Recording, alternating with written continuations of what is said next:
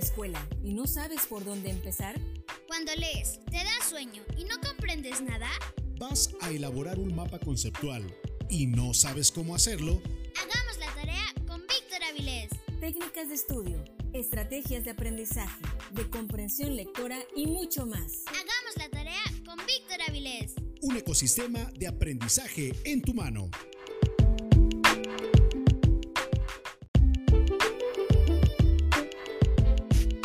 Hola, ¿qué tal? Soy Víctor Avilés. Es un gusto saludarte nuevamente. En esta ocasión vamos a elaborar un ensayo. Así es, este trabajo que nos han pedido en la escuela infinidad de veces. No importa el nivel educativo en el que nos encontremos, esta pareciera que es la herramienta o la tarea de batalla de todos los profesores. Pues vamos a comenzar indicando su definición. El ensayo es una forma particular de comunicar ideas. También es un género literario. El ensayo nos permite conocer el pensamiento de su autor, es decir, de ti, claro, de quien lo escribe.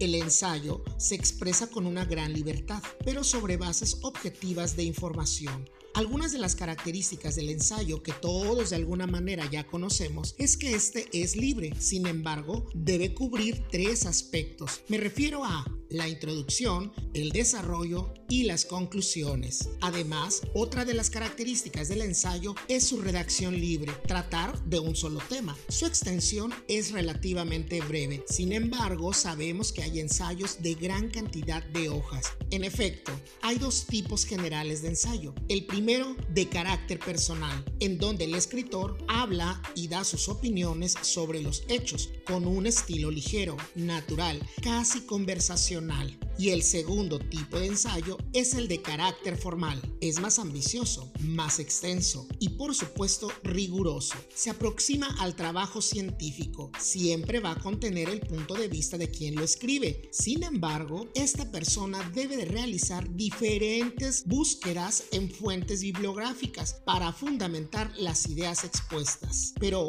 ¿y cómo se realiza un ensayo? Pues bien, vas a escuchar que parece sencillo. Y sí, lo sin embargo, en ocasiones nos podemos enredar un poco a la hora de estructurar nuestras ideas. Sigue los siguientes pasos. Número 1. Selecciona un tema a comunicar sobre el cual debes tener un cierto conocimiento o bien realizar previamente una investigación documental para poder revisarla, leerla, comprenderla y así puedas expresar tu opinión. Número 2. Se redacta de manera libre y siguiendo una estructura personal, no olvidando el paso número 3 y que ya te había comentado. Debes redactar el ensayo con una introducción, un desarrollo y las conclusiones. En ocasiones suele indicarse que debe de contener esos títulos de introducción, desarrollo y conclusiones. En este caso, el ensayo puede o no llevar estos títulos. Sin embargo, el orden y la estructura de las ideas se van presentando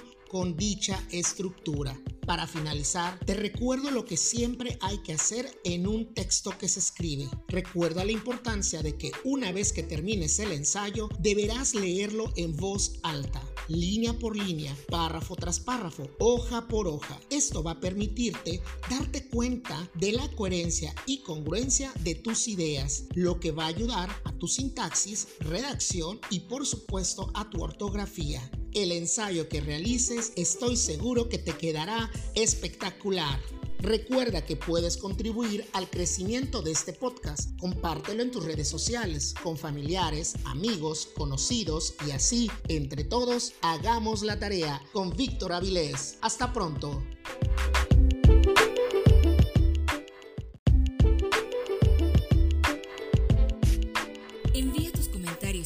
Sugerencias al correo hagamos la tarea con vic.gmail.com. Escucha el siguiente episodio de Hagamos la tarea con Víctor Avilés.